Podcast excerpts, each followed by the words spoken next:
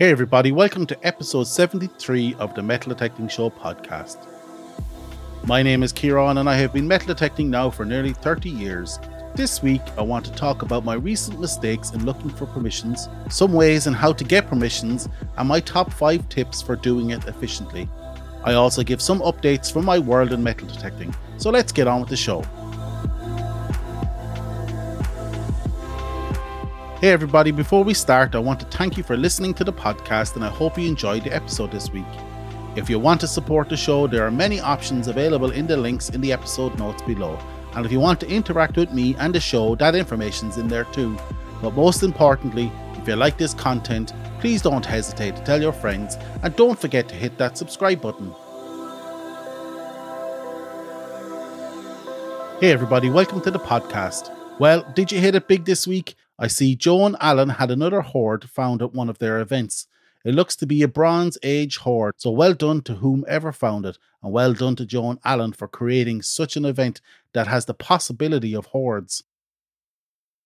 I myself got out for a good old fashioned beach hunt this week, which was very enjoyable, with enough coinage to cover a coffee and a diesel home, plus a few old coins to boot.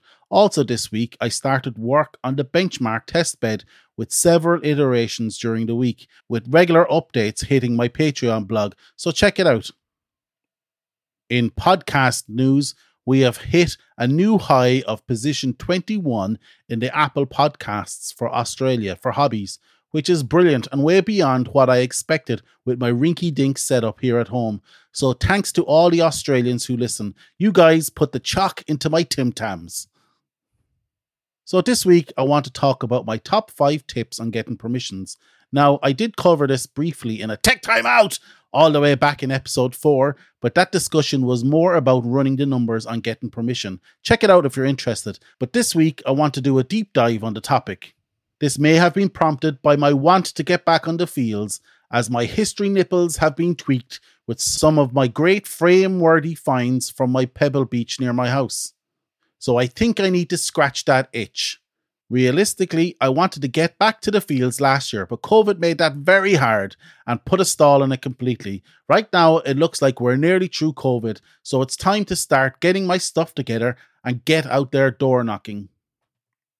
Just before we get into it, I do refer to farmers here a lot, but farmers can be interchanged with garden owners, public park committees, and any landowner really. Okay, back to our regular broadcast. I did have an opportunity to get permission near home a few months ago, but I made a complete mess of that one, which I will elaborate on in a bit. But I want to address the top mistake people make when looking for permission. What do you think it is? It is to leaflet spam the locality, sending out hundreds of leaflets looking for permission. This simply doesn't work. It puts the responsibility on the farmer to respond to you. And why would he? You might get maybe a 1 to 2% return on that activity. So think about it. Unless you know the address of hundreds of landowners or farmers, it's not going to work unless you get very lucky, which, as we described in episode 72, sometimes is needed to happen for success. But you can do some things to maximize the luck or opportunity for success. And I will get onto those in a second. But before I get into my top five tips, let's talk about the mistakes I made this year looking for permission.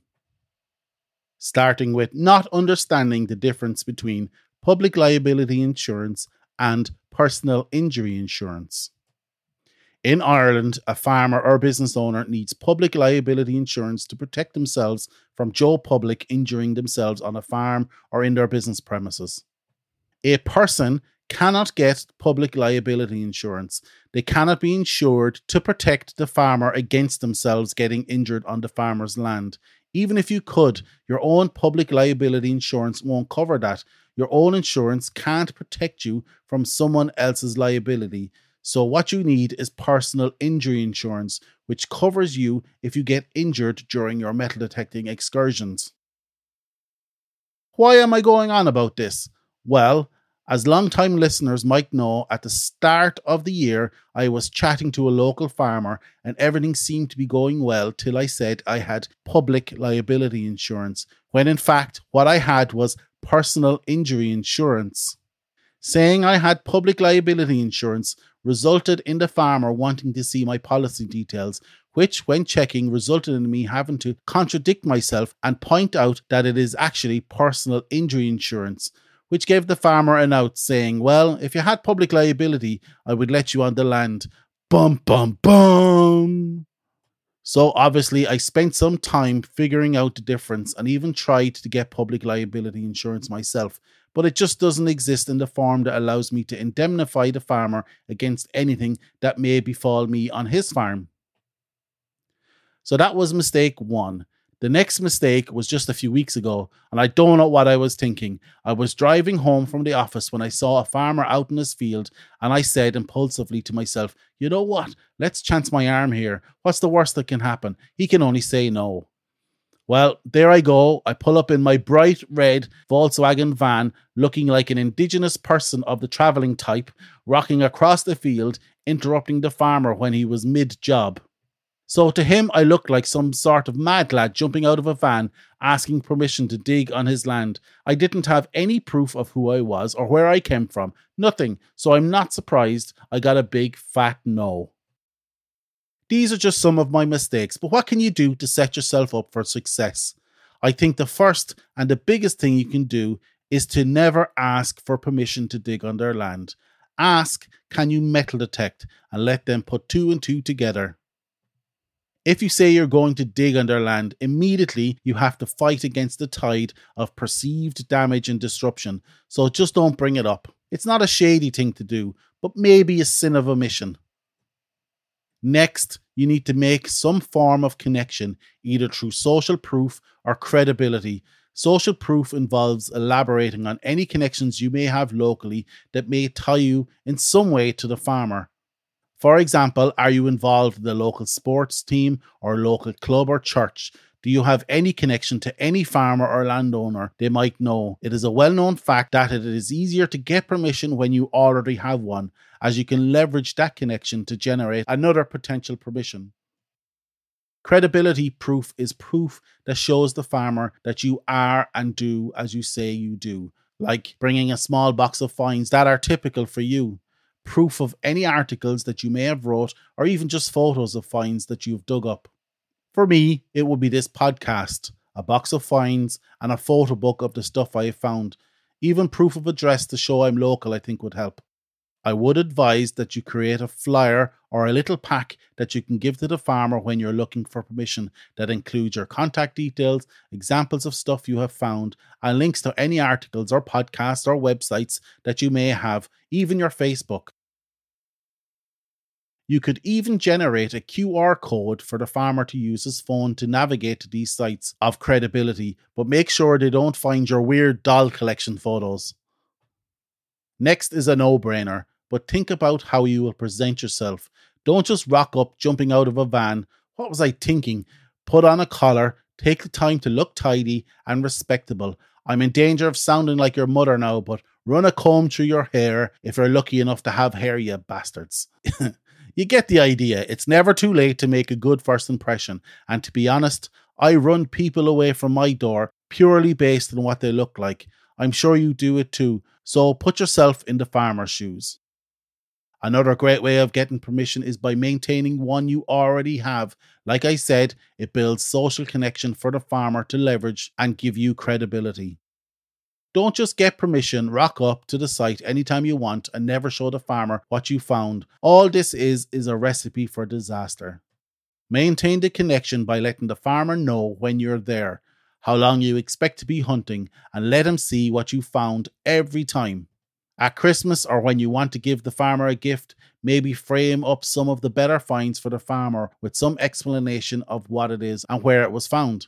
These finds providence is worth more to the farmer more than it could ever be worth to you. So remember that. Giving up a few silver coins every now and again will be worth more to you in the long run. And finally, the only way you will get permission is by asking. We have all been gripped with fear at times to think that they will refuse your request, and most will, but what happens if they say yes? It'll make all those refusals and no's worth it. Don't be frozen into inaction. What if they do say no? They, and they will say no. No, no, no. Get off my land. I love archaeologists. See, it's not that bad. When asking face to face, although it is potentially more uncomfortable, it makes it more likely for success, as most people don't feel comfortable saying no faced with a reasonable request from someone who has social proof and credibility. And that's it. That's my top five tips to help you get in permissions. But to recap quickly 1. Don't mention digging. You want to metal detect. Let them put two and two together. Two, call out any social proof or credibility to grease the wheels. Three, present yourself well. This is like a job interview. First impressions are made in the first 10 seconds, even before you open your mouth. Maintain your permissions like you would with a close friend. You will do anything for the farmer. Farmers have friends, and permissions breed permissions. And lastly, five, don't be afraid to be rejected. You're a metal detectorist. You're made of tougher stuff than that.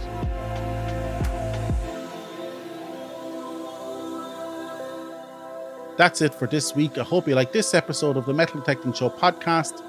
Check out our website, www.themetaldetectingshow.com, for this episode's show notes. Check out our Patreon page if you want to help the podcast stay alive or just want to buy me a coffee. Actually, if you want to buy me a coffee, you can do so at buymeacoffee.com forward slash metal detecting. Also, if you would like to leave me a voicemail, please do so on speakpipe.com forward slash the metal detecting show. The link will be in the show notes and on the website.